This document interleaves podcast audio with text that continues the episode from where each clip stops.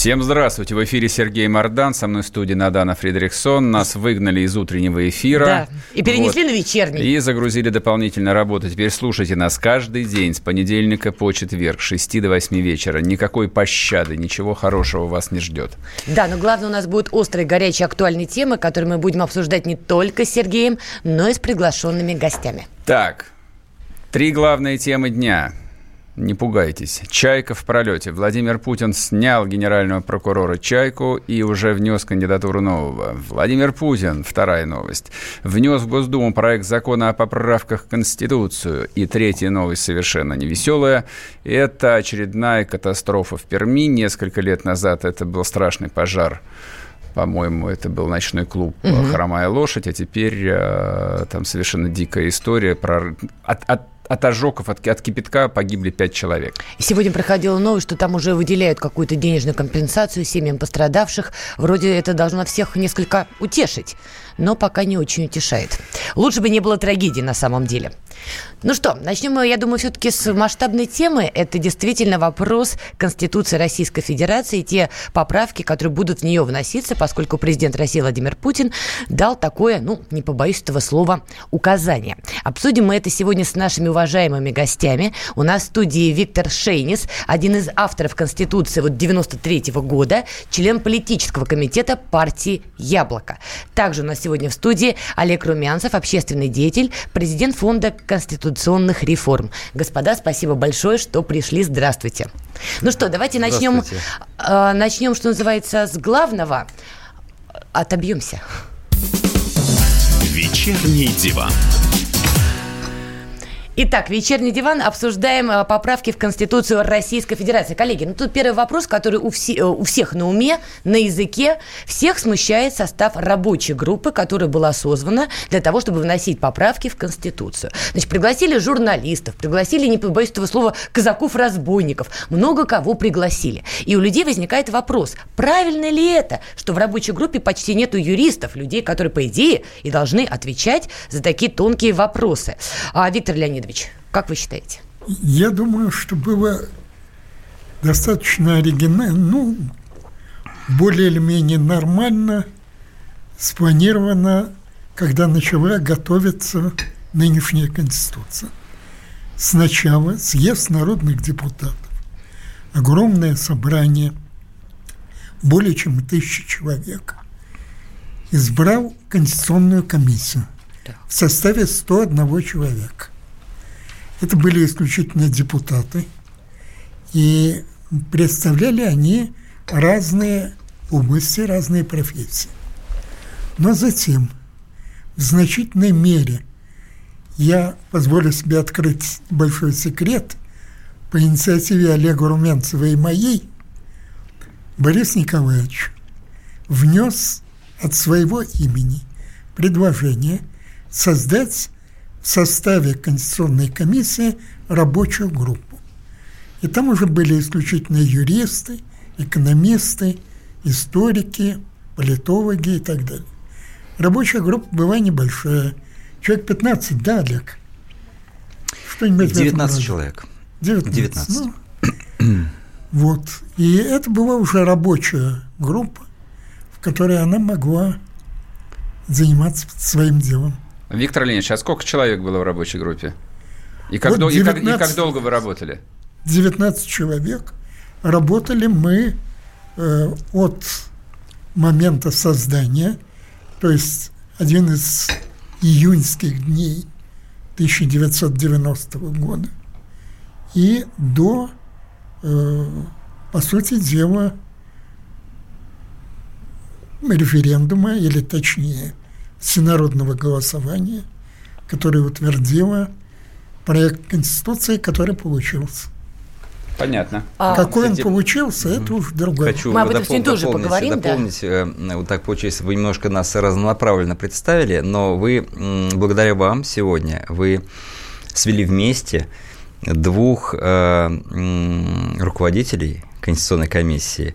Э, Ваш покорный слуга был ответственным секретарем Конституционной комиссии с 90 по 93 год, и Виктор Леонидович был заместителем ответственного секретаря Конституционной комиссии.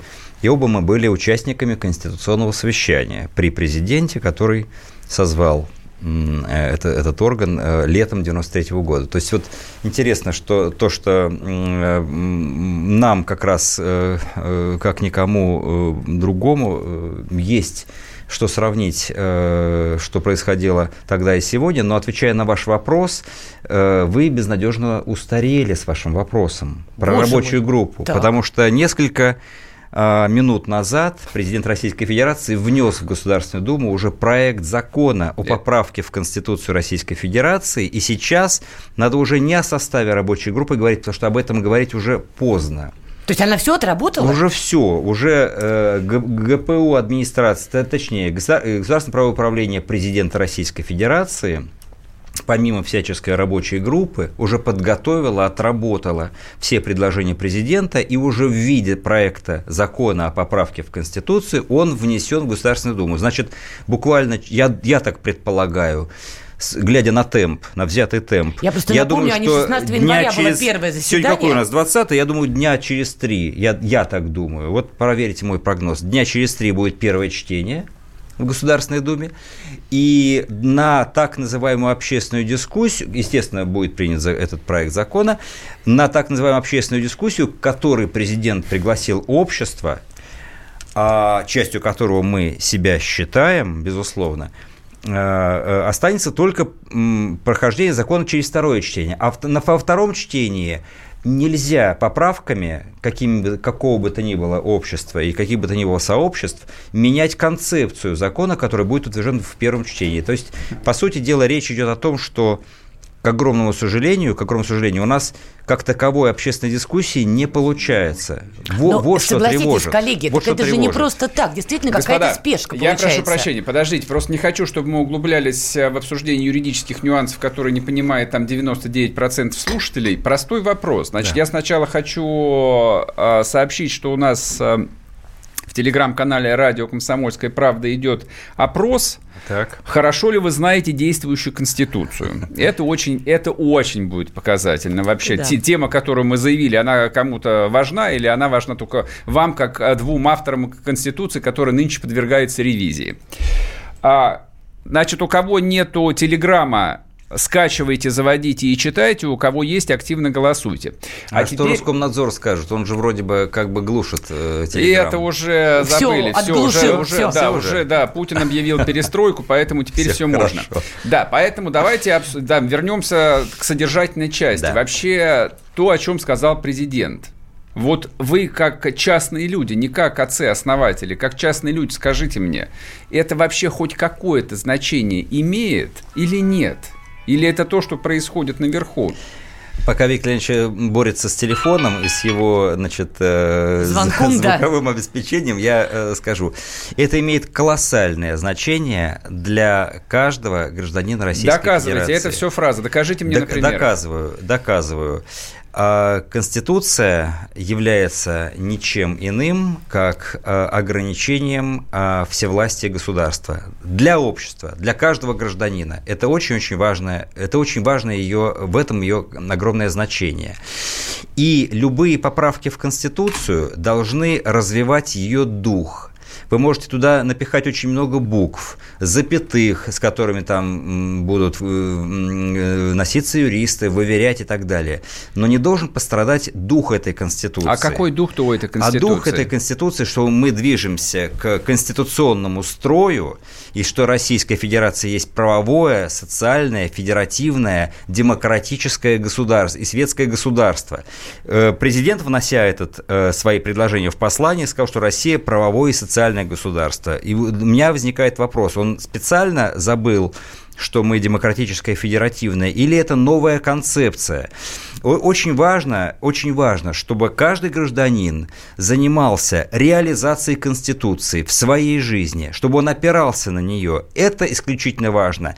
Пассивность по отношению к Конституции, нейтральность по отношению к Конституции, э, упование на то, что добрый дядя за тебя все решит и все сделает, категорически неприемлемо. Звучит вот как сев... призыв буквально, а, У нас сегодня, да, нас, на баррикады, на, нас, так сказать. Нет, ни в коем случае не на баррикады. Нас пригласили к общественной дискуссии. Давайте в ней не участвовать. А позвольте я проопонирую вам. Пожалуйста. Я отчасти защищу и президента Путина, и напомню вам про события 93 года и про Конституцию, которую тогда приняли. А, приняли Конституцию на руинах дымящегося Белого дома, который расстреляли из танков и разогнали легитимный орган власти, верховной власти в страны, Верховный Совет. Поэтому вот для меня, человек, который все это видел своими глазами, разговоры о демократическом характере российского государства не более чем анекдот. Ну, и вторая вы вещь. смотрели И- со и- стороны это или по телевизору, по CNN? Я журналистом работал в то время А уже. я сидел внутри этого дымящегося Дома Советов Российской Федерации. Снимаю все-таки дымился. Внутри. А Надеюсь, в Всё-таки. руках у вас был АК-47, и вы отстреливались Не от было, спецназовцев. Второй вопрос. Не вы было. говорите о том, что выпадают важные вещи, а первый вопрос, который всегда у меня вызывал, допустим, наша действующая Конституция, это федеративное устройство Российской Федерации, которой Федерацией никогда не была. Ни содержательно, ни по смыслу. А, Мы вернемся после перерыва. Не уходите. Да, и вы ответите. По букве Конституции она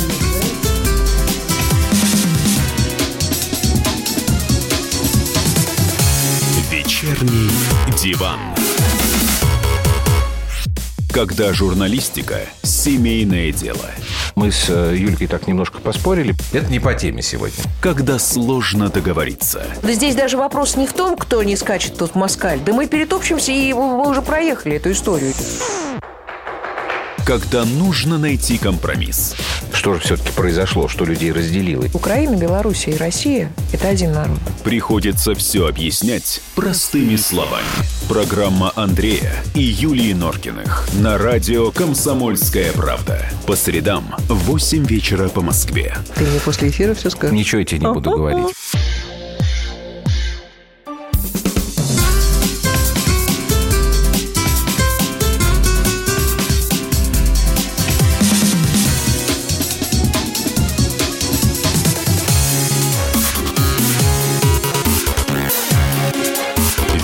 Вечерний диван.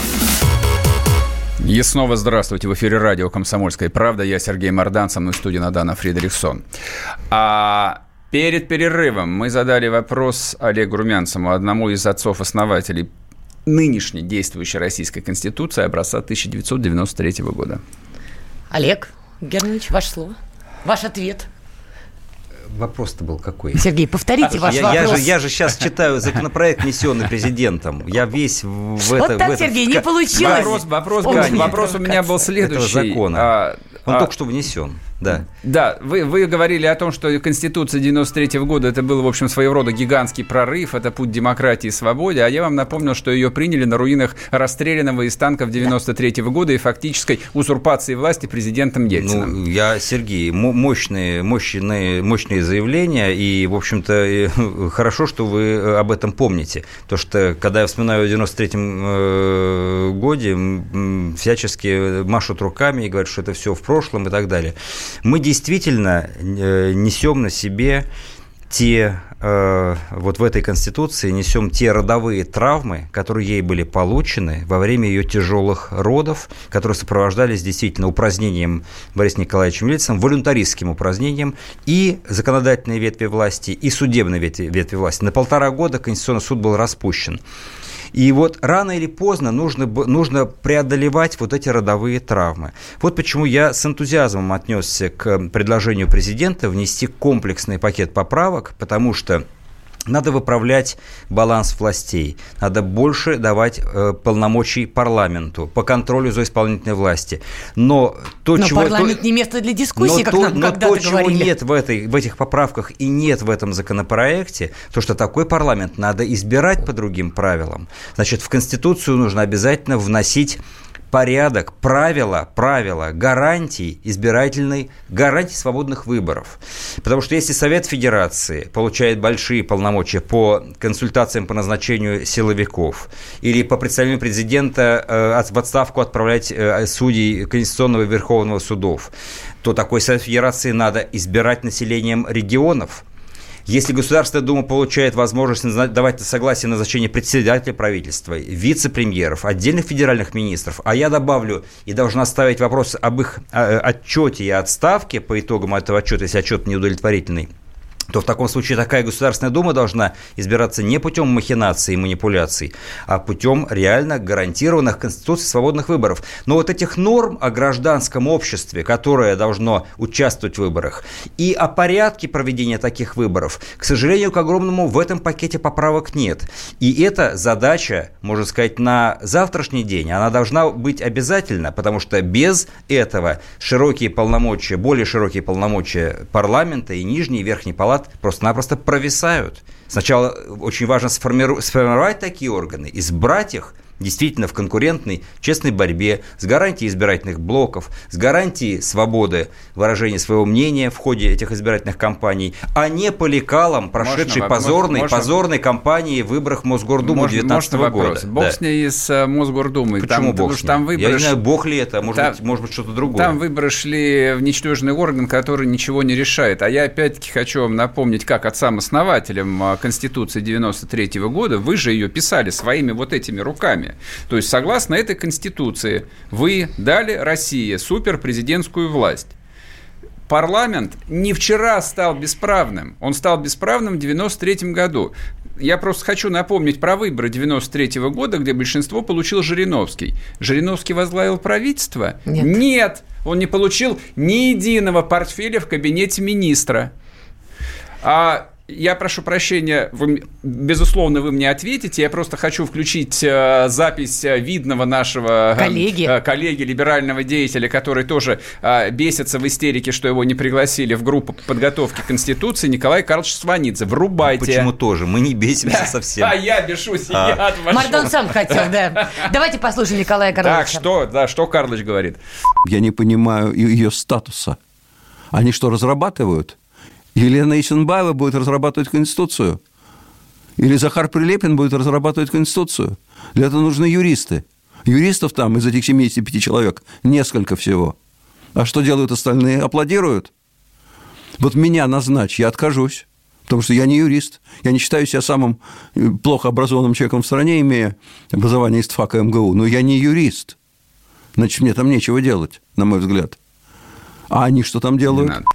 Ну вот действительно, Николай Карлович поднял вопрос, который всех действительно будоражил. Что делали все эти люди в рабочей комиссии, которая собралась, насколько я понимаю, 16 января, а сегодня 20 Слушайте, я так понимаю, что их работа ну, ну, уже это, ну, это закончилась. Смешно. Что мы обсуждаем? Ну, понятно, что этот документ был подготовлен юристами, вот, которые сидят на Старой площади. Я правильно говорю? Абсолютно. Я, я Нет, ничего, не, я, неправильно. Я а ничего как? Викторович, вчера было заявление трех сопредседателей. Документ... Они сказали, а, что документ это... разработан ГПУ президента. Все, Я точка. неправильно услышал. А объясните мне, пожалуйста, Тот Виктор Леонидович. Первоначально. Нет, вот сейчас вот эти поправки, которые будут вноситься, я правильно внесены. понимаю, что разрабатывали, да, внесены, внесены уже? Только что внесены. Что разрабатывала группа юристов, а вот эти люди, которые вошли в так называемую рабочую группу, это просто что, картинка так, слушайте, для публики вот смотрите, что? чтобы мы, да, не были э, пристрастными и не говорили гадости про людей, а выведите нам в эфир одного из членов рабочей группы, сейчас мы его прямо спросим, за что он зарплату получал. И получал ли? И получал ли? Да, с нами на связи Богдан Беспалько. Богдан? Да, здравствуйте. Здрасте. Скажите, пожалуйста, вот только честно, если можно, конечно, вы реально писали поправки в Конституцию своими руками или нет? Предложение, да, вносили? Да, я готовлю предложение. Но я не могу сказать, что я уже написал, но я их готовлю. Так их же вроде уже, вно... их же уже вносят э, в Госдуму на голосование. Нет, в Госдуму, насколько я понимаю, вносят закон о внесении поправок, они сами поправки. А, то есть время на поправки еще остается. Ага. Но, а... извините, с одной стороны, средства массовой информации сообщают о том, что Знаете, наша рабочая группа закончит работу где-то там к апрелю-маю, хотя в реальности никаких сроков нам никто не ставил, и мы сами о сроках пока еще не договаривались. Прошло только Мы для этого и звоним, чтобы уточнить. То есть, соответственно, у вас будет время на подготовку предложений. Коротко, пожалуйста, коротко, пожалуйста, скажите, а как организована эта работа? Сколько раз в неделю вы встречаетесь? Ну, пока что мы встречаться договорились раз в неделю на два часа. Ага. Работает 11 юристов. Среди них есть ректоры, проректоры. Деканы, Это члены, вот члены вот этой комиссии, правильно я понимаю? Да, да, да. На 70 человек у нас 11 юристов, а все остальные призваны ставить вопросы, проблемы, высказывать пожелания от имени общества. Богдан, я, короткий я вопрос. А вас для чего пригласили? Вот э, за какие заслуги или по каким проблемам? Почему вы-то? Ну, вы знаете, это лучше адресовать к тем, кто, соответственно, приглашал. Я, мое дело было соглашаться или нет. Я, конечно, согласился. Ясно. Вот Николай Михайлович звонится, как я понимаю, просто не приглашали. Да это я, что... я с вами согласен. Я, я тоже согласился бы, честно говоря. Спасибо большое. Все, до связи. Так, я хочу напомнить, пишите нам WhatsApp, Viber 8 967 200 ровно 9702. Трансляция в Ютубе. Смотрите, пишите свои комментарии. Да, и вы хотели что-то добавить? У вас пока 30 секунд, потом будет реклама. Я хотел сказать, что на самом деле процесс создания Конституции был сложным он проходил разные фазы. Было в ходе работ над Конституцией выяснилось, что проект, подготовленный рабочей группой, не может быть принят равно как никакой другой проект. Виктор Леонидович, вам кто-то звонит, отвечайте, а у нас реклама. Вдруг президент, Виктор Не уходите. Вдруг президент звонит вам.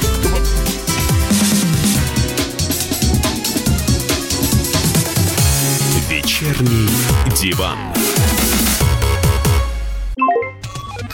Всем привет! Меня зовут Александр Тагиров, и я автор подкаста «Инспектор гаджетов». Все самое интересное из мира технологий, мобильных устройств и всевозможных умных приблуд, которые неоспоримо приближают наше будущее. Ищите мои подкасты на всех популярных платформах, подписывайтесь, ставьте лайки и оставляйте комментарии. А если у вас есть для меня интересные темы или вопросы, пишите на подкаст собака.phkp.ru. Всем хай-тек пока и да пребудут с вами технологии.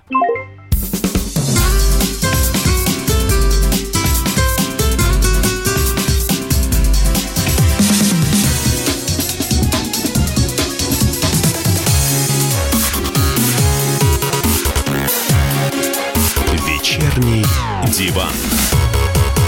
И снова здравствуйте. В эфире радио «Комсомольская правда». Я Сергей Мордан, со мной в студии Надана Фридрихсон. Продолжаем обсуждать события сегодняшнего дня. А чтобы закрыть предыдущую тему про Конституцию, мы в нашем телеграм-канале «Радио Комсомольская правда», кстати, подписывайтесь, провели опрос.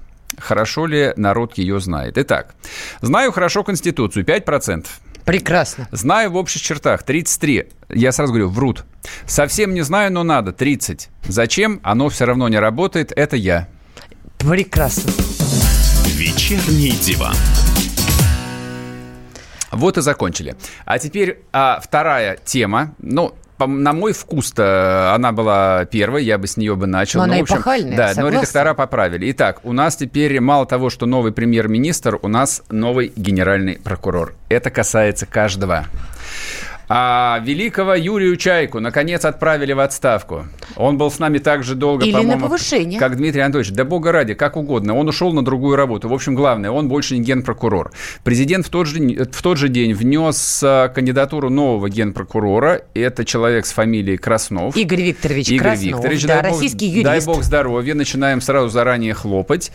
А простые люди, к коим отношусь я, например, ничего про него не знают, но люди, знающие, сразу поправили. Вел самые громкие, самые важные уголовные дела последнего времени, в том числе посадки всевозможных губернаторов, угу. посадку нацистов из группы Борн, вот, собственно, как бы вчерашнее шествие и так далее. А давайте справочку включим, чтобы, в общем, понимать, о чем говорим. Справка. Игорь Краснов. Родился в Архангельске, окончил Поморский госуниверситет имени Ломоносова. С 97 года работал в прокуратуре. С 2007 перешел в Следственный комитет старшим следователем по особо важным делам при председателе Следственного комитета. В 2016 году назначен заместителем главы Следственного комитета России. 44-летний Игорь Краснов известен тем, что расследовал громкие уголовные дела. Среди них покушение на Анатолия Чубайса, убийство адвоката Станислава Маркелова и журналистки Анастасии Бабуровой, убийство судьи Московского городского суда Эдуарда Чувашова и деятельность русских националистов и радикалов. Также он возглавлял следственную группу, которая занималась делом об убийстве Бориса Немцова. Расследовал хищение при строительстве космодрома «Восточный». Игорь Краснов – генерал-лейтенант юстиции. В 2011 году он был награжден медалью ордена за заслуги перед Отечеством второй степени, в 2014 – почетной грамотой президента. Главный специалист по российским генеральным прокурорам. Россия. Я правильно понимаю, что у него такой образ... Александр Гамов сейчас нам расскажет. Борца с да, коррупцией. Про, да, про то, что такое российские генеральные прокуроры. Александр Петрович, а наши молодые слушатели точно не понимают, о чем идет речь. Я им коротко расскажу, кто такой Юрий Скуратов. Был такой генпрокурор. Вот, в дел, России. Да, делал блистательную карьеру. И вдруг по телевизору показали видео. Все это неправда. Но видео было. Да, видео было. Там был человек э, похожий, э, да, там был человек похожий на генпрокурора. На самом деле, значит, э, вот я хочу сейчас... А, во-первых, почему мы о Скуратове? Александр Петрович, у нас какие-то, по-моему, проблемы с микрофоном. Да, вот куда... Мне громче говорить или что? Как? Нет, вам всегда говорить, Александр Петрович, мы всегда рады услышать ваш голос и ваше мнение. Короче, У нас просто с микрофонами, знаете короче, ли, проблемка. А, а, а Юрий Ильиче Скуратове, потому что а, Юрий Чайка его заменил, сменил. Вот, когда был скандал, именно Чайка Ух при, ты. При, при, пришел, и он заменил Скуратова. Это первое. Второе, я вот сегодня Юрию Ильичу звонил, оказывается, Юрий Ильич Чайку, э, собственно, пригласил он в Иркутске когда-то был. Он пригласил, по-моему, своим замом, потом он был в Минюсте. Я, так. кстати, с ним несколько раз встречался, когда сопровождал первую леди Людмилу Александру Путину по тюрьмам. Э, мы ездили, и он был глава Минюста, э, курировал тюрьмы, и мы с Чайкой тогда познакомились. Э, нормальный мужик, стоящий мужик. Вот. И э, почему я вспомнил про Юрия Ильича? Александр Петрович, извините, а вот вы говорите, Юрий Чайка нормальный, хороший мужик, как вы говорите. А чего он не продлил свои полномочия? Чего вы не оставили?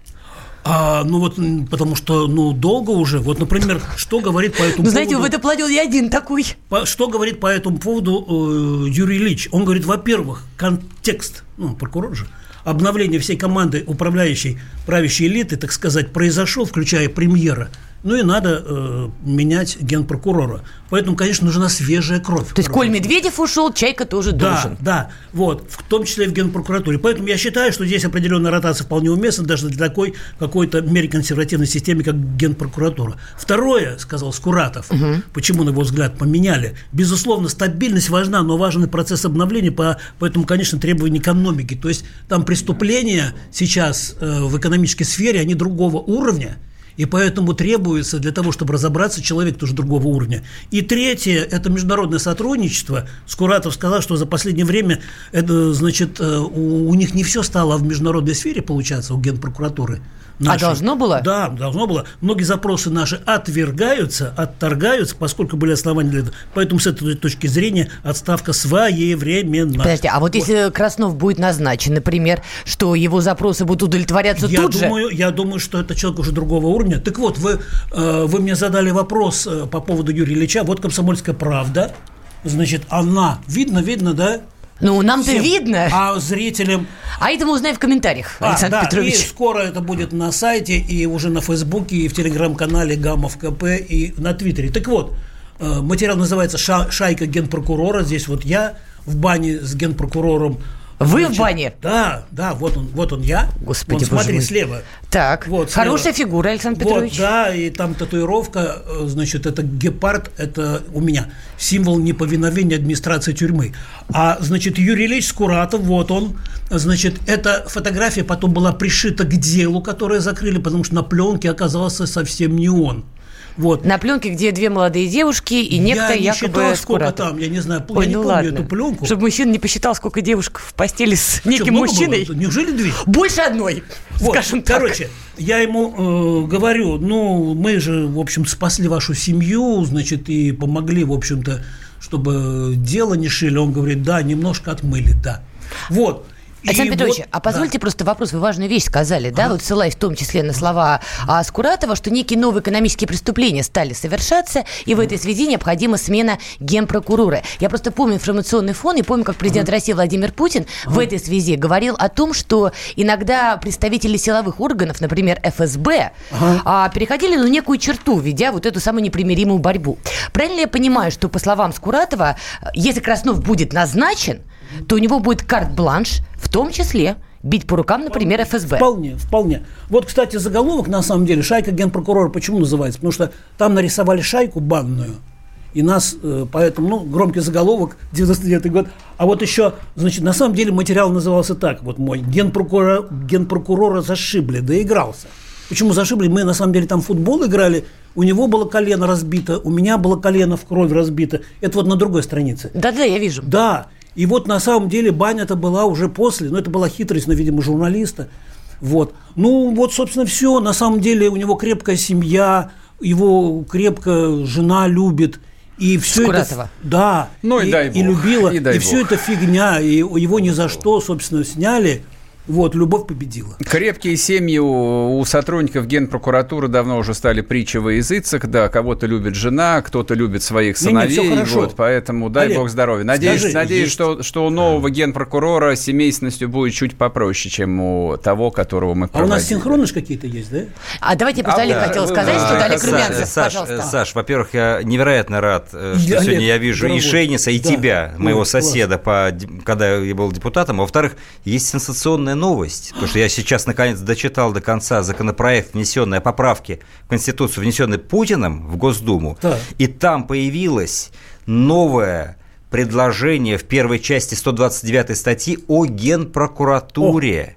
Раньше О, бы это то, о определялись вы полномочия федеральным законом, а теперь написано, то есть прокуратура поднята на очень высокий уровень. Прокуратура Российской Федерации – единая федеральная централизованная система органов, осуществляющих надзор за соблюдением Конституции, исполнением законов, надзор за соблюдением прав и свобод человека и гражданина, уголовное преследование в соответствии с своими полномочиями, а также и выполняющих иные Вот функции. что ты не дописал 20 лет Это назад. невероятно. Это Нет, Румянцев не дописал мы, 20 лет нет, мы в назад. свое время обсуждали это. Обсуждали это. В Конституционной комиссии не пришли к Подожди, а единому что это мнению. значит? Вот я это как гражданин означает не очень понимаю. Огромное, на самом деле, расширение конституционных полномочий прокуратуры. Это то, о чем вы Прокуратура А кто будет надзирать за прокуратурой? Хорошо. это хороший вопрос. Суды, конечно, но я вам честно скажу. Подожди, а в России есть независимые суды, которые могут надзирать? Вот только не это надо очень, вот этого. Очень Есть. важная, Подсудимый важная- Вардан Не доступился. Очень важная Руки история с э, тем, что возвращается система вот такого мощного централизованного органа, фактически повторяется советский опыт с прокуратурой, и, так сказать, э, речь об усечении ее полномочий более не ведется. Олег, можно перебью вас? Да. Скажите, как бы это вот старый спор, кто круче, Генпрокуратура или Следственный комитет? Так что теперь, кто сле- прокуратура следствием Ну, занимается или нет? Я Конституция круче. Могу вам сказать, что могу вам сказать, что э, в советское время, как говорят И все в специалисты, советское время как говорят сейчас будет, скажите? э, следственные э, полномочия прокуратуры привлекали самых лучших специалистов. Как будет сейчас, мы посмотрим. Но то, что сделано сегодня неожиданно, этого не было в послании президента. Это неожиданный ход. И это очень интересное Было в развитие ситуации. Так, Мо- значит, здесь... Еще один э, вещь, можно Нет, скажу? уже сейчас выходим на перерыв. Здесь звучит торжественная музыка. Мы думали, что это просто отставка чайки. Нет, это не просто отставка чайки. Жизнь поменялась. Теперь прокурату- прокурорские будут круче всех. Не уходите, вернемся после перерыва.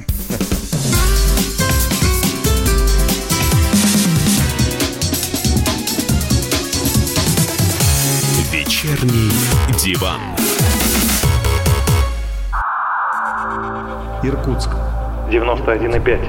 Воронеж 97,7. Краснодар 91,0. Тюмень 99,6. Анапа 89,5. Владимир 104,3. Барнаул 106,8. Екатеринбург 92,3. Санкт-Петербург. 92,0. Москва 97,2. 97,2. Радио «Комсомольская правда». «Комсомольская правда». Слушает вся страна. Вся страна.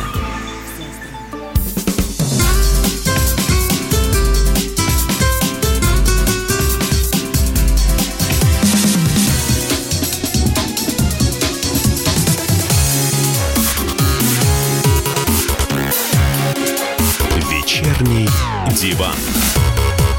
И снова здравствуйте. В эфире радио «Комсомольская правда». Я Сергей Мордан. Со мной в студии Надана Фредериксон. Майя. Сиротели. Наши гости ушли, наконец, слава богу. Э, мы Но много нового к тому, узнали. что теперь можем продолжить распалять. А, И расстреливать. и расстреливать. Смотрите, вроде бы как нужно подвести итог, но итогов никаких нет. Пункт первый. Конституцию. Ну, я все сказал. В общем, всем э, до лампочки на Конституцию. Раз президент говорит, что нужно ввести изменения, хорошо, он лучше знает. Вопрос в другом. Зачем это сейчас-то делать? Значит, Мы так, и не услышали надо. ответа. Не вашего собачьего ума дело. Надо знать. Минуточку. Время пришло. Конституция В 93-м году надо было, имеет сейчас прямое тем более отношение надо. ко мне. Все, прекрати. Пункт Я второй. гражданин. На- Ага, давай, напиши. Из широких штанин, так сказать, паспорт, я гражданин. Напиши в газету «Комсомольская правда» письмо. Так, Или пункт- в телеграм-канал. Да, и главный пункт. А, Сменился генеральный прокурор. Соответственно, Чайка перешел на какую-то новую работу, и теперь у нас новый целый генерал-лейтенант Краснов. Не, пока он выдвинут И его главное, на самом деле, вот это уже вот как бы не шуточки, не э, а, анекдотики. А Генпрокуратура, согласно... а, Это законопроект. Я Да. правильно понял? Да. Получает, в общем, какие-то там, не- не- Сверхполномочия. неслыханные сверхполномочия, и вроде бы как, в общем, теперь вот эта опора, так сказать, э, новой системы власти. Так, а Хорошо сейчас... это или нет, конечно, большой А вопрос. сейчас новая рубрика «Большинство россиян». Большинство россиян. В этой рубрике мы будем вам рассказывать про всякие смешные и не смешные опросы, которые проводят э, всевозможные службы занятости, э, там, ВЦИОМы, Левады и прочие люди. Так, очень смешно есть опрос про премьерство нового Премьер. Хотел сказать нового Мишустина. Значит, э, сервис Суперджо провел опрос пользователей, составил рейтинг ожидания от нового премьер-министра России Михаила Мишустина. Меньше всего опрошенных ждут положительных изменений. 10% Разумные из люди. них рассчитывают на повышение уровня благосо- э, благосостояния. 9% ждут перемен к лучшему, а 6% респондентов надеются на, прости господи, стабилизацию экономики и процветание. Сколько процентов? А 6%. Круто. А вот 5% пожелали новому премьеру работы на благо народа. Пропускаем середину, она совершенно бессмысленная. 23% участников опроса от нового правительства ничего не ждут. Интересно, почему? То есть Потому что, это, потому что это жизненный опыт, потому что отвечают взрослые люди, которые, естественно, от этого ничего не ждут. Ну и смотрите, еще один забавный опрос э, памяти нашего 12-летнего премьер-министра, в хорошем смысле этого слова, Дмитрия Анатольевича Медведева. А Дмитрий Медведев на посту премьер-министра запомнился большинству граждан России, 17%. Фразы «денег нет, но вы держитесь». А вы думаете, это легко? Нет, это не легко. Ну, во- вообще, по-моему, в истории России последних 50 лет есть, наверное, только три а, руководителя, которые вошли как авторы мемов. Первый – это Никита Сергеевич Хрущев, Ну, который да. кричал, что я вам покажу Кузькину Кузькину мать. мать. Вот, и то, что до сих пор цитируется всеми иноязычными медиа. Второй – это, соответственно, главный, я считаю, творец нетленки. наш- Черномырдин. Нет, наш президент. Вот, то есть его цитировать, не перецитировать. И третий – это Дима Анатольевич с фразой «денег нет, но вы держитесь». На самом деле он номер один, потому что эта фраза тиражировалась бесплатно, без участия пропаганды, без телевидения. Я лично в переходах видел майки, кружки и, в общем, какой-то бесчисленный сувенирный мусор с этой фразой. Вот это вот слава. Этим мы его запомним навсегда. А как же пенсионная реформа? Это- Этим это ты не всё- запомнишь, этим нет, Дмитрия это, это, Анатольевича? это не важно абсолютно. Пенсионная реформа, о чем вообще вы говорите? Господи боже мой, а сколько криков-то было вокруг этой темы, а теперь уже задним числом выясняется, что главная фраза «денег нет, но вы держитесь», но никак не пенсионка. Чего Но кричали вообще как бы непонятно. жизнь, да, жизнь сама все расставляет на свои места, что важно, что не важно. Я думаю, что спустя какое-то время Медведева, естественно, будут вспоминать и как победители Грузии, без всякого сомнения. Но пока Ты что про вот... пятидневную войну, я так понимаю. Да, но Так. пока что вот зафиксируемся на этом. Фраза совершенно блестящая. Сказана была просто с хрустальным цинизмом. Я бы лично так не смог бы. Не, я вполне Ну, был солидаризируюсь с ней. растерян, ну перестань, это не цинизм Дмитрий был. Анатольевич растерян. Не Да. смеши меня. Он Слушай, кор- ты помнишь, он как корпора- он, со он всех корпоративный сторон? юрист, он не может быть растерян. Он всегда все держит под контролем. Знаешь, когда тебя вступает толпа с вопросом, как нам жить, тут ты волей-неволей растеряешься, потому что ответ на вопрос, как вам жить, у него не было. Держитесь. Ну вот-вот, он и сказал. И главное, что это не пиарчик написал. Вот это правда родилось в голове Вот, человека, э, это которого же- вступили это люди. же и ценно, это и называется новая искренность. Я всегда говорю, говорите правду, ее говорить легко и приятно. Вернемся после перерыва, не уходите.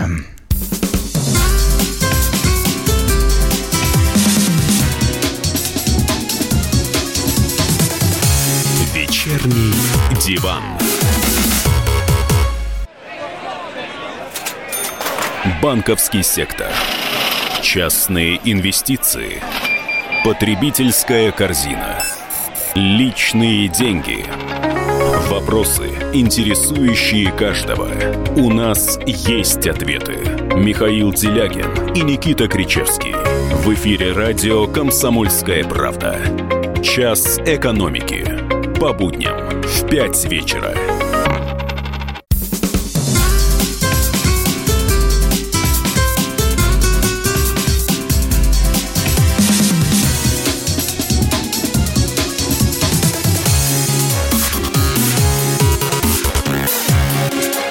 Вечерний диван. И снова здравствуйте. В эфире радио «Комсомольская правда». Я Сергей Мордан. Со мной в студии Надана Фридрихсон. Здрасте вам. Так, Топ-3 событий дня. То, что мы обсудили, то, что мы еще не обсудили. Чайка. Генпрокурор Чайка отправился в отставку. Чайка в пролете. Владимир Путин внес в Госдуму проект закона о поправке Конституции. Ну, тоже, в общем, подробно говорили про то, что нет никому дела до Конституции. Ну, говорят, что это вообще судьбоносное решение. Окей, хорошо. Третья тема первая тема, на самом деле, там совершенно жуткая история снова в Перми, пожар в хостеле. Это не пожар не, в хостеле, не, не, не. это прорыв а, хуже. трубы. Да, да, это гораздо, это, это даже хуже, это настолько вот... А, Люди, по сути, сварились да, в кипятке, да, не побоюсь пи- этого пог, сравнения. Погиб, погибло пять человек. Вот такая вот вам топовая, к сожалению, тема. Да, Следственный комитет показал видео даже. Злодей дня. А, соответственно, выбирая историю про новой рубрики «Злодей дня», в общем, как бы мы особо и не думали. У этого злодея нет имени. Вот, то есть самое простое было бы сказать, что владелец вот этого, этой гостиницы... Мини-отель под... «Карамель». Да, да мини-отель в «Карамель», что владелец вот этой вот э, мини-гостиницы является главным злодеем. Нет, это не так совершенно. Там злодеев, э, я думаю, десятка-полтора, как и было в случае, когда сгорел ночной клуб «Хромая лошадь» и погибло вы забыли ведь наверняка, у человека память короткая, там погибло больше ста человек. А больше ста человек. пожар э, торговый центр «Зимняя вишня», да, когда дети погибли. Вишня, да, больше 40 человек, из них 20 с лишним человек детей. Там тоже, там не один злодей там в виде злодея, в роли злодея выступает система. Нет, не вот эта вот абстрактная система, режим, про которую говорят, а та вот, которая, вот она на уровне Земли, которая организует ежедневную жизнь. Вот эта вот совершенно безликая, не имеющая лица система, она время от времени убивает людей. Значит, смотрите, по поводу этих бесчетных мини-отелей, которые есть абсолютно в любом большом городе нашей страны. И в малом То уже тоже. Там, я даже не буду говорить про Москву, я их видел в Питере, я их видел в Нижнем, я их видел в райцентрах, бесчетные, их открывают в цокольных этажах, это их открывают в подвалах. А сейчас же запрещено вроде же, несли не... какие-то поправки в закон. Нет, там несли поправки о том, что хостелы теперь запрещено открывать э, в квартирах, потому что, кто не знает, ну, я сомневаюсь, что кто-то не знает, но тем не менее, хостел – это такой формат мини мини-отельчика, где люди живут э, ну, как по, в. По, по много человек в одной комнате, да. как в общежитии. То есть это очень популярно среди молодежи. На самом деле это популярно среди людей, у кого, в общем, есть как бы дефицит денег. Да, у, да, у кого нет денег на полноценный номер, поэтому он платит там 500 рублей за койку и ночует. Соответственно, для того, чтобы можно было заработать вот на этих 500 рублево-коечных а, номерах, эти хостелы открываются бог знает где. Где их только не открывать? В подвалах Соответственно, что произошло в этом подвале? В этом подвале жилого дома проходят, как в любом подвале, коммуникации, в том числе с кипятком, температура которого сколько? Больше 100 градусов, Больше, насколько конечно, я понимаю. Да. Соответственно, эту трубу в очередной раз прорвало. И вот в этом кипятке заживо свари, сварились 5 человек, в том числе один ребенок. Причем вот. трубу-то прорвало на трассе, но когда приехали люди закручивать вот эту вот историю, получилось, что дом оказался транзитным, и кипяток полил туда. Значит, а, а теперь по поводу виновных. А, смотрите, ровно та же самая история, которая была в Перми. Я ее помню хорошо, потому что, а, то есть история была настолько дикая, и количество погибших было настолько чудовищное. Ну, кстати, э, национальный референдум э, таки все равно не объявили, то есть вот 100 человек не стали причиной для этого. А, но после этого начались просто тотальные пожарные проверки. Пожарники просто изнасиловали всех, все компании, торговые центры, так, про зимнюю вишню вот это все тоже было. Про зимнюю вишню не знаю, но вот то, что было после Пермской же, я почему вспоминаю там хромую ложь, потому что это было тоже в Перми. Нет, это история опять в Перми. Реально реально заставили выполнять все снипы, ну, самый простой, там, дверь, дверь должна открываться наружу, например. Должен быть э, все время открытый пожарный выход. То есть в той хромой лошади люди погибли, потому что хромой этого, запасной выход был э, закрыт угу. на ключ. Все, угу. они там просто задохнулись. Вот то же самое здесь. Любая гостиница должна иметь запасной выход. Из подвала не может быть запасного выхода по определению, потому что это подвал. То есть там по определению не может быть никакого отеля. Давайте посмотрим на количество подписей, которые стояли на разрешительных документах, а у нас на все нужно разрешительные документы, чтобы открыть эти, э, это заведение. Вот, и сказать, что кто-то не знал, неправда, об этом знали все. Это официальное там предприятие, которое платило налоги, об этом знала ФНС, об этом знала местная полиция. Район районные власти, Ростехнадзор, пожарники, Давай конкретнее, СЭС, ладно, все участковый. Об, об этом не надо переводить стрелки на участкового. Слушай, Там- подожди, там- он приходит, он там- все это видит. Там целое... Нет, участковый приходит и просит, можете дать мне пачку бумаги? И все, вот зачем приходит участковый. Но приходит масса чиновников, подпись каждого из которых стоит денег. Вот я а бы участковый, очень- думаешь, не брал, да? Значит так, я начал с того, что у этой рубрики «Злодей дня» нету одной фамилии. Но я бы страшно хотел бы, чтобы сколько бы не было там фамилий, 5, 10 или 20, все эти люди получили по заслугам.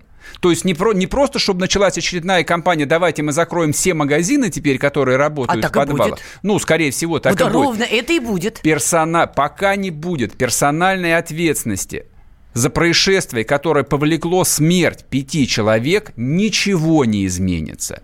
И злодей будет на свободе. Вот этот вот злодей многоликий, он останется на А свободе. козлом отпущения-то кого сделают? Мне Не вот это знаю, больше не интересно. знаю. Ну, вот пока что вот я смотрю там по телеграм-каналам. Кстати, подписывайтесь на телеграм-канал «Радио Комсомольская правда» и на телеграм-канал «Мардан». Там все запрещенное.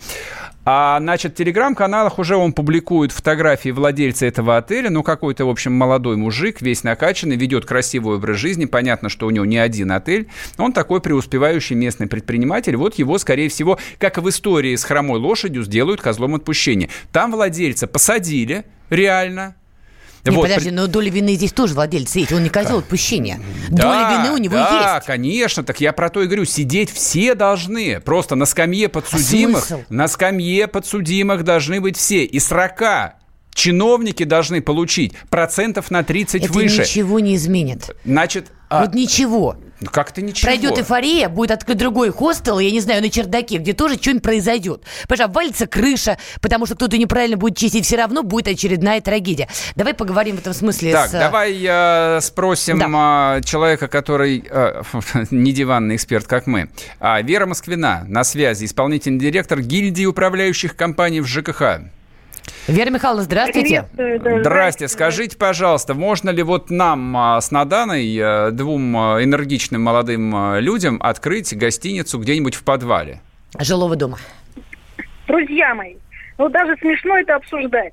В подвале многоквартирного дома, там, где проходят коммуникации, да, не каждый человек может быть туда допущен из любопытства просто посмотреть, только в, сопровождении управляющей компании. Так в законе у нас записано. Вера Михайловна, О как же получилось, развлечении? что был хостел, Да который находился в подвале? Послушайте, послушайте, правильно говорит ваш коллега, да, все должны сидеть. Тем более Пермь, она вообще в- в- с этим делом не церемонится. Там чуть что не так, и все сидят. Самый, самый такой... На э, Урале так и должно быть, естественно, и регион, ноздри рвать. в этом смысле. А Да, толку? правильно. Но, А толку? Друзья, дру- дру- нет, нет, то, что там все сядут, это понятно сейчас. Это прокурор уже там, понятно, там э, засучил рукава. Дело не в этом, а дело в том, что а, либо э, значит, мы притворяемся, что мы не знаем законодательства, да? Либо мы в своем регионе а, значит, а, осознанно его игнорируем. Запук... ну, Конечно, конечно, ну подвал, ну такое помещение, ну что вы там нар не настроить, да и бабла не рубить, да, с этого подвала, да если еще дом такой здоровый. Друзья, у нас по законодательству никакая предпринимательская значит, не- деятельность не может вестись в подвале, если там идут коммуникации. Не может. Так в подвале всегда идут нельзя. коммуникации. Но вот смотрите, я живу, да, по адресу Ленинский проспект 68. У меня в подвале, в подвале, рядом с моим подъездом, находится склад ресторана Якитория, например. Послушайте, может быть, у вас все-таки не подвал, а цокольный этаж? Это Нет, это большая. подвал, подвал, не цокольный этаж. Никакой не цокольный подвал. И там, и там стоят счетчики, общедомовые счетчики учета тепла, то там же стоят. Я понятия, вы сказали, что в подвале да? жилого дома ничего нельзя делать. А я вам говорю, что собственно, можно так, и, де- и делают Так, везде. всё, поймался по- собственник жилья э, со, со своей ответственностью стопроцентной. Поймался. Значит, э, скажите мне, пожалуйста, собственник, а кто управляющая компания в вашем доме? Вы Ну, знаете? как какой-нибудь жилищник, естественно. Не, какой-нибудь не надо мне так отвечать. Вы, как собственник, абсолютно точно должны знать, что происходит в вашем доме. Начиная с конька крыши, заканчивая по, по, по последним э, но, но, норкой для мыши в подвале. Вера Михайловна, я правильно вас понимаю? То есть, или простой гражданин, который живет в каком-то доме, должен отслеживать, что происходит у него в подвале. И если он видит, что да там какой-то да хостел или кафе, жилье, он должен. А, это... обратиться в управляющую компанию, правильно? Это, это родное его жилье, да. Если вы замечаете, что у вас в подвале как, какое-то что-то странное происходит, да, вопрос. Вы, вы, вы что, не можете задать вопрос, а что происходит Да я и так подвале? знаю, там эти, а подваль, эти подвальные помещения, они давным-давно приватизированы, еще были там в 90-е. Чем мне их задавать? Я знаю, Послушайте, я знаю ну, кто владелец. Да послушайте, может, у вас другая ситуация, может, у вас коммуникации совсем в другой части дома проходят, а эта часть подвала, там как бы это помещение, в котором можно какую-то какое-то что-то там делать, понимаете? Ладно, такое, хорошо, спасибо, спасибо. Будем разбираться. Значит, в эфире была Вера Москвина, исполнительный директор гильдии управляющей компании. Знаете одно, если в подвале у вас замайстрячили отель, можете писать письма, их закроют. Главное, будьте Или не закроют. Да, будьте активными. Вернемся после перерыва и не уходите.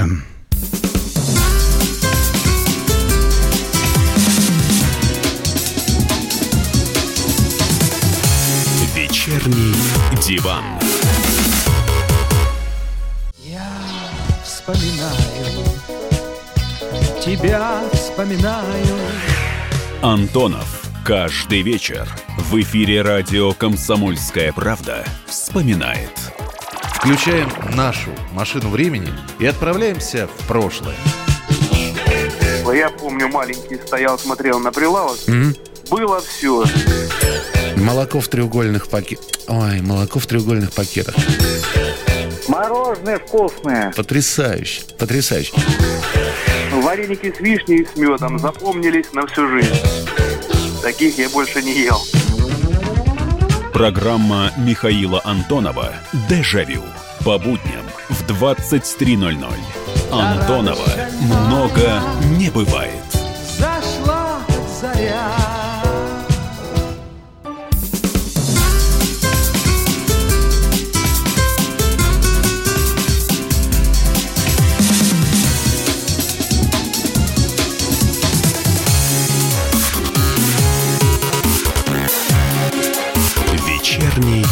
Диван.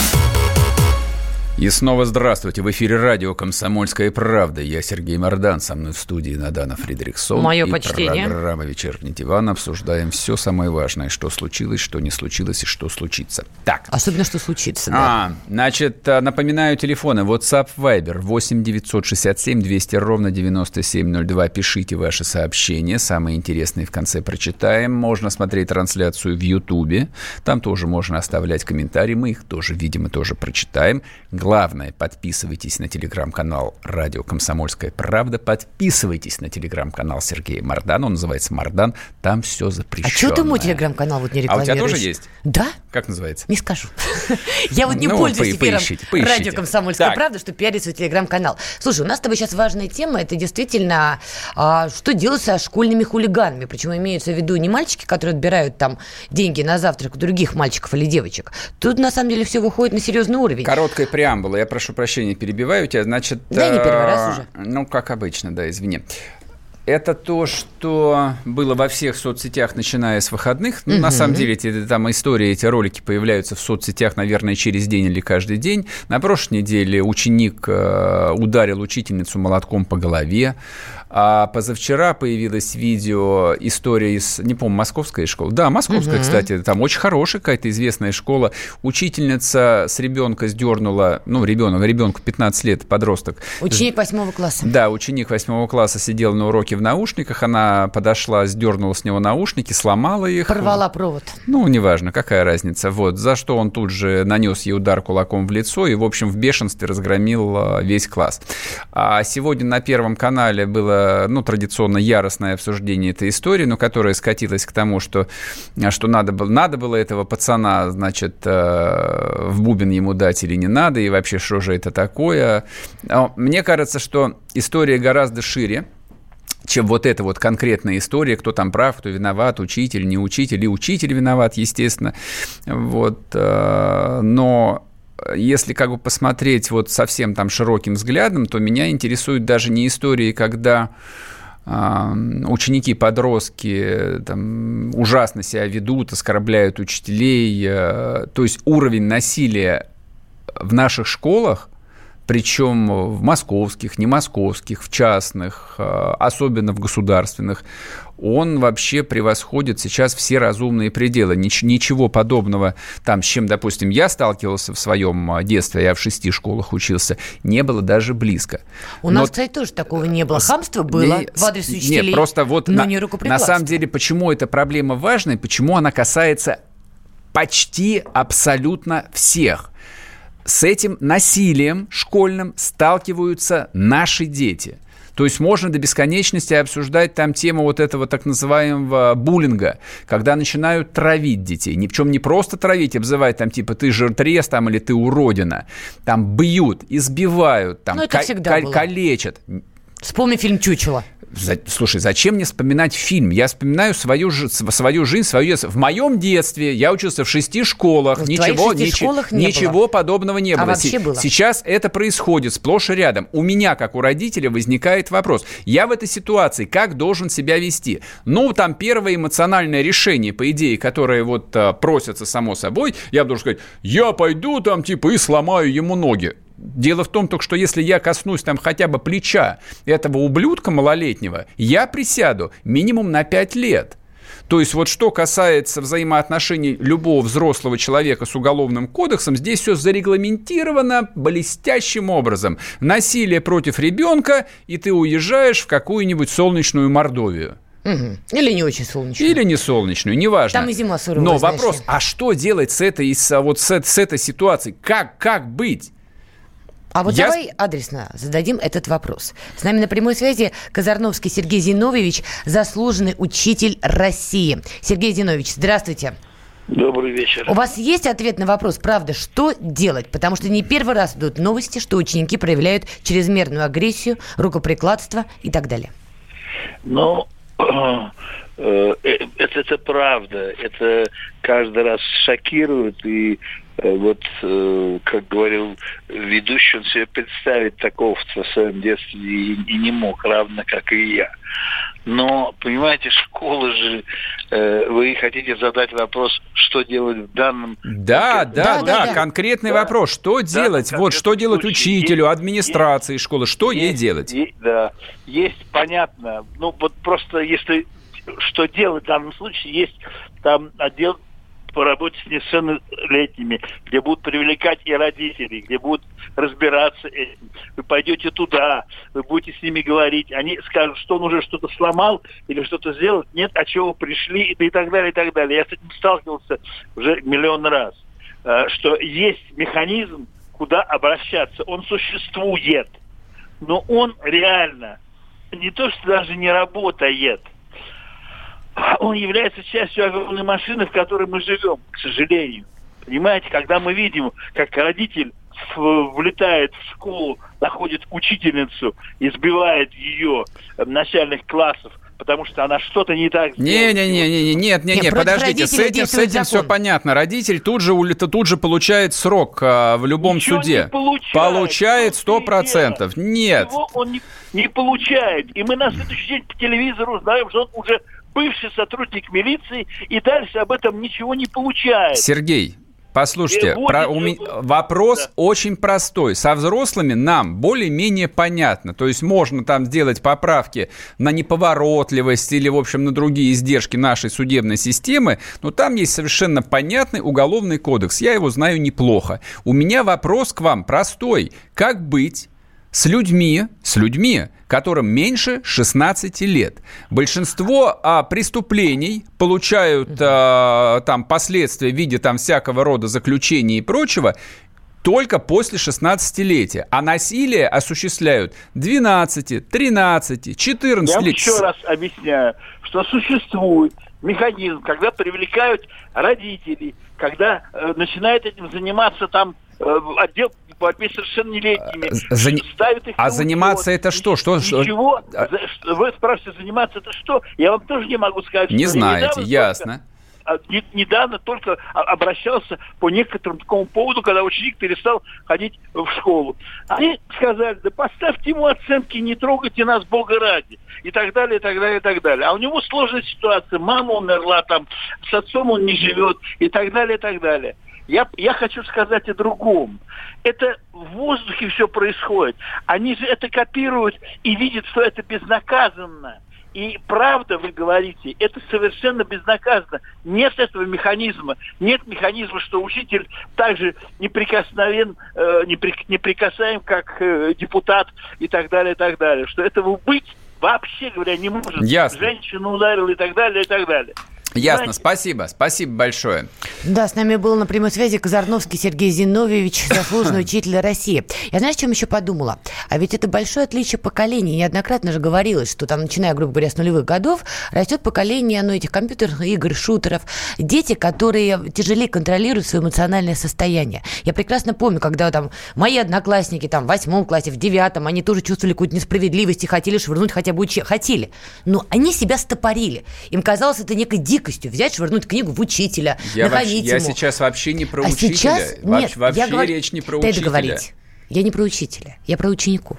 То есть мое поколение в компьютерных играх не сидело, поэтому внутренне стопора – плюс семья, плюс еще что-то, это все запускалось. Может быть, сейчас мы имеем дело с поколением, у которых, в принципе, эти стопора гораздо шире. Я же не говорю про то, что надо отменять э, компьютерные игры и только зло в них, но это суммарно все вместе. Новый мир, новые потоки информации, ну, новое сознание. Это все понятно, это такой теоретический разговор. Новый мир, изменилась жизнь. Но это вот как сегодня говорили о том, что там престиж э, профессии учителя упал, но на самом деле упал престиж власти как таковой. То есть раньше представить себе, что кто-то может там ударить э, милиционера, было практически невозможно. Это было что-то из ряда вон выходящее. А сейчас это сплошь и рядом. Престиж власти, иерархии, не власти, престиж иерархии не существует. Они размыты. Об этом говорить да, бесполезно совершенно. Вот жизнь за последние 30 лет драматически изменилась. Она изменилась не с 90-х годов, пресловутых, она изменилась, ну, скажем, с 80-х.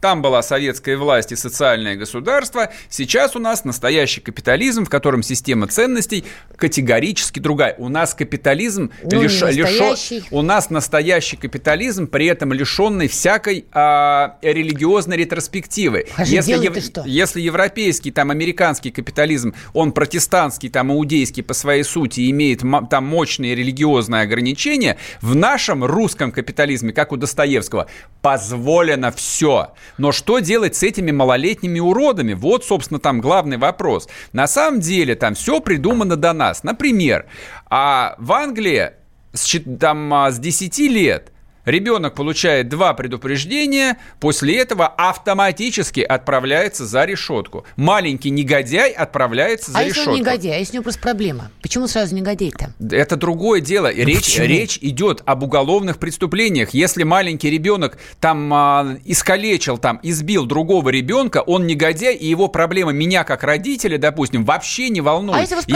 я, я хочу, чтобы его изолировали.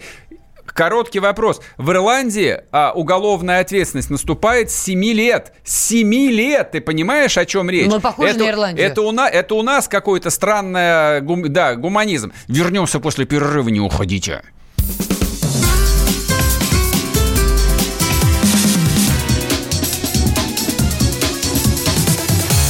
Вечерний диван.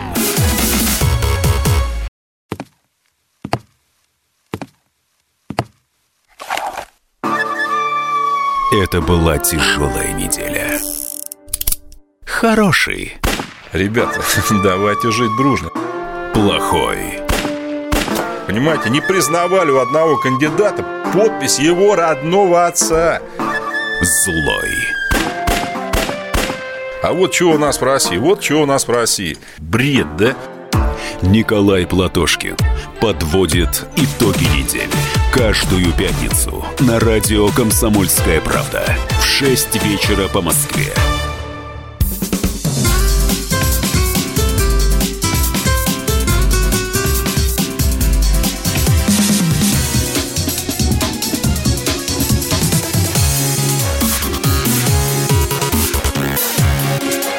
Вечерний диван.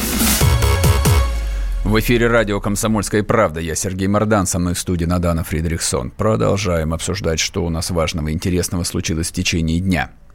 А не только дня, судя по всему. Значит, да, тут меня ругали за то, что я выбрал эту тему, что типа ее уже отыграли, это не важно. На самом деле не ничего ругали, не... а ругала да. я. Ну да, не отыграли. Речь идет о одной из ключевых тем президентского послания, о решении демографической проблемы. А, коротко скажу, значит, что предлагал президент. Он сказал важные вещи о том, что для России ключевым является, значит, победить вот этот вот демографический э, провал, о том, что нас становится меньше, и нас и будет меньше, и мы в конце концов концов исчезнем с этой земли, если там не будем рождаться в достаточном количестве. Ну и, в общем, придумали ряд технологических решений, в том числе увеличение материнского капитала, а также теперь материнский капитал будет выплачиваться не на второго ребенка, а на первого ребенка сразу, и потом еще будет гаситься часть денег на ипотеку, и вообще, в общем, как все заколосится, и все будет круто.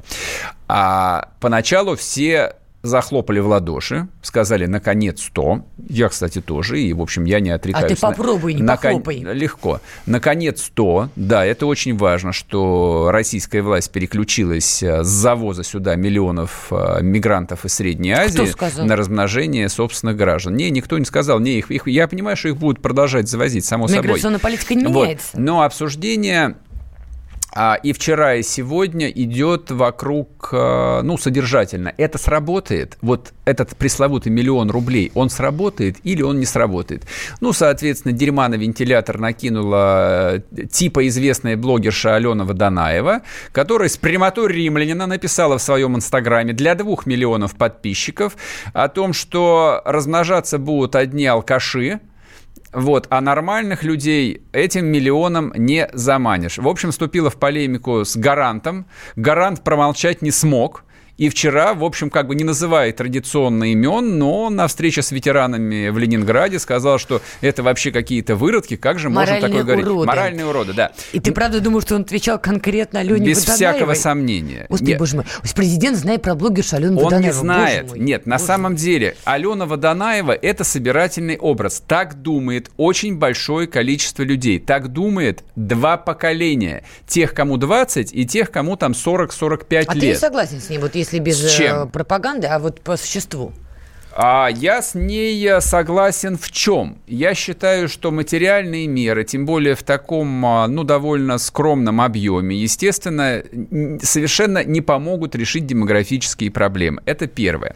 Второй пункт по которому я, в общем, готов был бы пополемизировать, это относительно решения выплачивать материнский капитал на первого ребенка. Это полная чушь, потому что, согласно статистике, а, лишь 16%, ну вот важные э, моменты в решении заводить ребенка или нет, а, составляют материальные проблемы. Люди рожают первого ребенка, потому что они его рожают, потому что без детей никакой семьи нет. Это так, в общем, договорняк некий. Соответственно, государство кровно заинтересовано в том, чтобы, ну, э, рожали бы второго, а на самом деле третьего. Просто для того, чтобы происходило естественное восполнение народонаселения, уровень рождаемости должен быть 2,1 ребенка на семью. Ну, то есть, понятно, есть семьи, которых там вообще нет детей, есть семьи, которые, не знаю, там все умерли, наконец, э, и так далее. Наконец. У, да, у большинства, я думаю, там один ребенок, а просто для того, чтобы население, ну, хотя бы восполнялось, а было на нуле, 2,1. 2,1. То есть даже двух детей в семье это мало. То есть, если завтра все будут рожать по, по два ребенка и будут получать за это материнский, материнский капитал, но который как бы и так вот все получают, ничего не произойдет. Мы, в общем, медленно будем усыхать и будем восполнять э, население своих там райцентров, промышленных каких-то пригородов за счет киргизов и узбеков. Послушай, вот а и всё. почему вот, подожди, А. я в этом смысле молодая девушка, да, почему меня вообще должно волновать вопросы демографии целой страны? Тебя это, конечно, не Меня волнует. должны волновать мои вопросы. Естественно, люди рожают детей для себя. Вот. И уж точно они должны думать о государстве в этот никто, момент. Никто вообще не думает про государство. Мы про Конституцию уже поговорили. Про кон- Конституцию никто не знает. Вот ровно как бы Не, за- там, заводя сейчас. детей, точно никто не думает про Ну, государство. просто ты это как мантры повторяешь. Я не повторяю. надо два и Послушай, один. Ну, я себя, ста- я себя ставлю на место там ответственного человека. Но вот как бы президент не может об этом не думать. Он смотрит, он получает сводки ежемесячные там, не знаю, или раз в квартал и смотрит на цифры населения. Говорит, ребят, а что с нами будет там через 10 лет? Нас же не останется. Естественно, этот вопрос задают все. Значит, э, я по этому поводу написал большой текст в «Комсомольской правде». Кому интересно, можете зайти почитать, либо можете зайти на мой телеграм-канал «Мардан». Я его тоже там выложил. А вот если отбросить э, всякую воду и общеизвестные факты, э, факты а какой я нашел кейс – пример, как нужно было бы решать демографическую примеру. Этот кейс находится на Ближнем Востоке. Государство Израиль, микроскопическое. В 1948 году там жило всего 800 тысяч евреев. А сейчас а, цифра приближается к 9 миллионам. Да, есть большая Илья, то есть государство Израиль а, активно ведет политику потому, чтобы евреи возвращались угу. на историческую родину, но это к делу не относится. Прямое знаете, как, знаете, какой там уровень рождаем, рождаемости на данный уровень рождаемости там 3,7. Причем а здесь знаешь, а знаешь, Израиль, какой уровень, знаешь, какой уровень рождаемости у арабов, у израильских граждан арабского происхождения? Еще больше. 3,2. 3 и Какое 2. это имеет отношение к России? Это матушке? имеет непосредственное Евреи, отношение. арабы, бог Нет, с ними. это имеет непосредственное отношение, потому что а, Израиль как а, единственная белая страна, которая активно растет в своем населении, этот кейс, он достоин а, изучения, потому что этого не происходит нигде. Секундочку. Ни во Франции, так, ни в Германии, ни в Италии. Религиозные группы ты сюда зачел? Хасиды Естественно, еврейские. не хасиды, это называется э, э, а, херед, хедерем, по-моему, или Нет, хередем. что ты уже, понятно, присягнул государству, какое мы А, уже выяснили. Значит, да, да, да. Религиозные группы ты сюда 8, включил? 8% населения, конечно. Так, Значит, согласно, ты России предлагаешь так согласно статистике. Ну, ты дослушай сначала. Ты же не прочитала мою статью? Господи, вот целыми днями а сижу, читаю статьи Мардана. Рассказываю Так. тебе. Значит, э, есть 8% религиозных иудеев. У них норма по детям это 10-13 человек. Ну, ровно как было в России до, до революции. Это называется, сколько но, Бог пошлет. но основная масса людей, абсолютно секулярных и даже атеистов, норма – это минимум три ребенка. В современной израильской семье светской, светской семье. Это люди, которые в том числе из России туда приезжают. Они здесь не рожают, а там они рожают минимум трех а человек. конкретно, нам что, все мы себя в евреи записать или Это что? норма. К чему это, ты это ведешь? Это общество, в том числе и государство, воспитывает новую Как? норму. Ребят, нормально это три ребенка, а лучше четыре. Как угодно. Через рекламу, Так через ключевое, кино. как они это делают? Что нам все Израиль, Израиль, евреями мы все не станем. Что делает государство Израиль, что это нормой стало? Тишина. Короткая реклама, не переключайтесь. Вернемся после перерыва.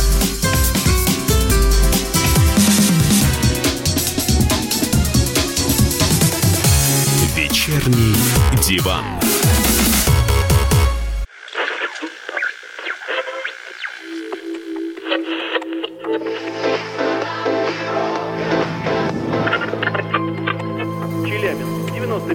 95,3. Пятигорск 88,8. Самара, 98. Новосибирск 98,3. Ставрополь 105 и 7. Краснодар 91,0. Красноярск, 107,1. Благовещенск. 100 ровно и 6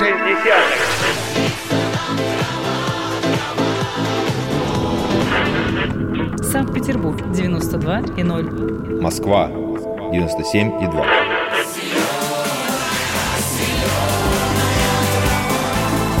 Радио «Комсомольская правда». Слушает вся земля.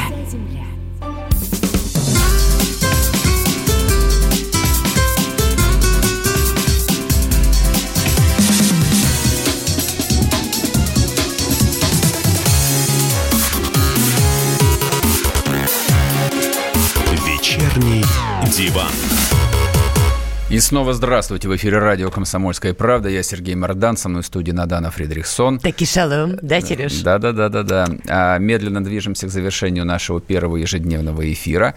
А мы тут придумали еще одну постоянную рубрику, она называется «Мардан против». Ну, почему-то тут э, все считают, что я против всех. Ну, как правило, да. Итак, против- Занято Собчак. Да, против чего я сегодня? Я сегодня против изменения в Конституции. Вот я послушал э, уважаемых господ, которые изобретали Конституцию 93 года. Вот ее, что в 93-м писали на коленке, люди, вот э, два... На юридической Два, коленке. два дорогих уважаемых гостя, один по образованию экономист, второй по образованию географ. А, Сереж, а давай отбивочку дадим. Давай, да ну дайте отбивочку, ну не ругайтесь.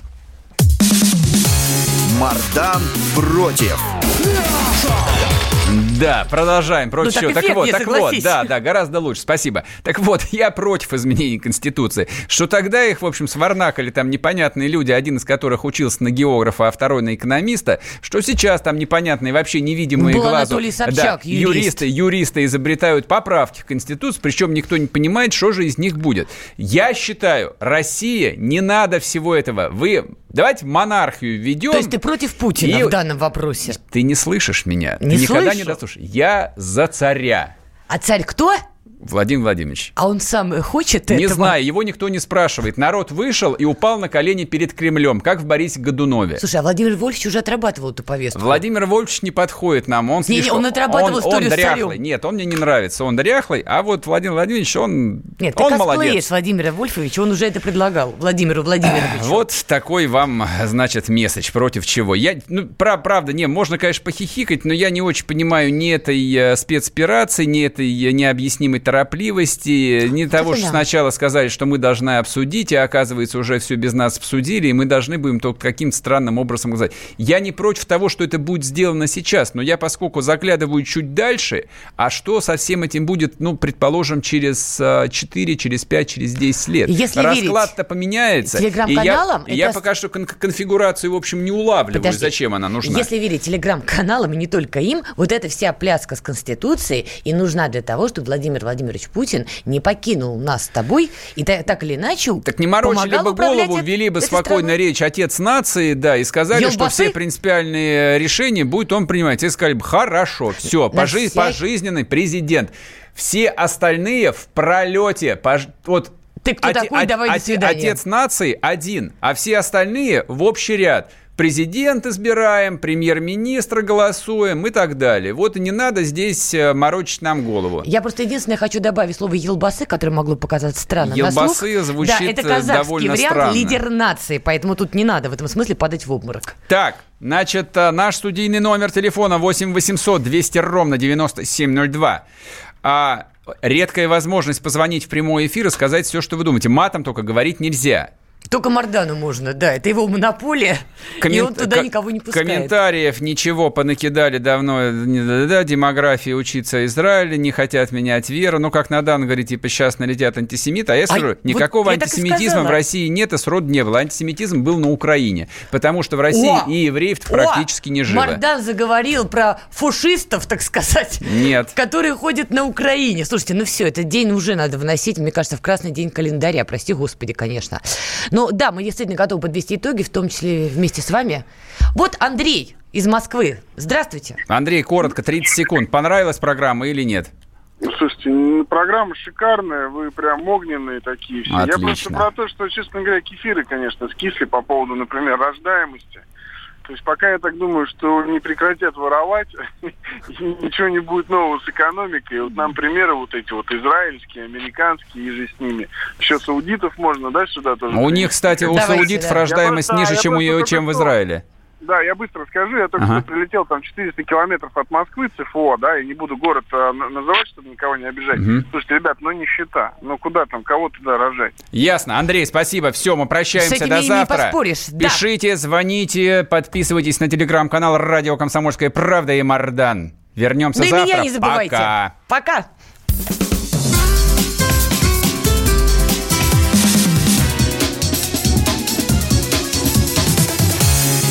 Вечерний диван. Противоположные взгляды. Оппозиция, я считаю, героями. Твое право считаю. Да, Тина, что ты несешь? Ну а какую? как? Смеешься. Максим, я не смеюсь, но просто нельзя так говорить. Себя послушай. Разные точки зрения. Призывы «надо выходить и устраивать майдан» — это нарушение закона. И вообще это может закончиться очень нехорошо. Вы не отдаете себе в этом отчет? О, нет, решили допрос устраивать. Личный взгляд на главные проблемы. Ты не ездишь на машине? Я не езжу. Ну вот и тогда Ну, молчи, отлично. потому что я рассказываю про движение автомобильное, а не про пешеходов. Свобода слова в прямом эфире. Ну, Я не причисляю себя популистом, я причисляю себя к людям, которые действительно отстаивают мнение жителей, причем не только на словах, но и на деле. Тогда приношу Любовь Соболь свои извинения. Радио «Комсомольская правда». Правда рождается в споре. Две крайности, они всегда опасны. Всегда мир более разноцветный и плохо, когда либо кровь на улицах, либо кровь в застенках.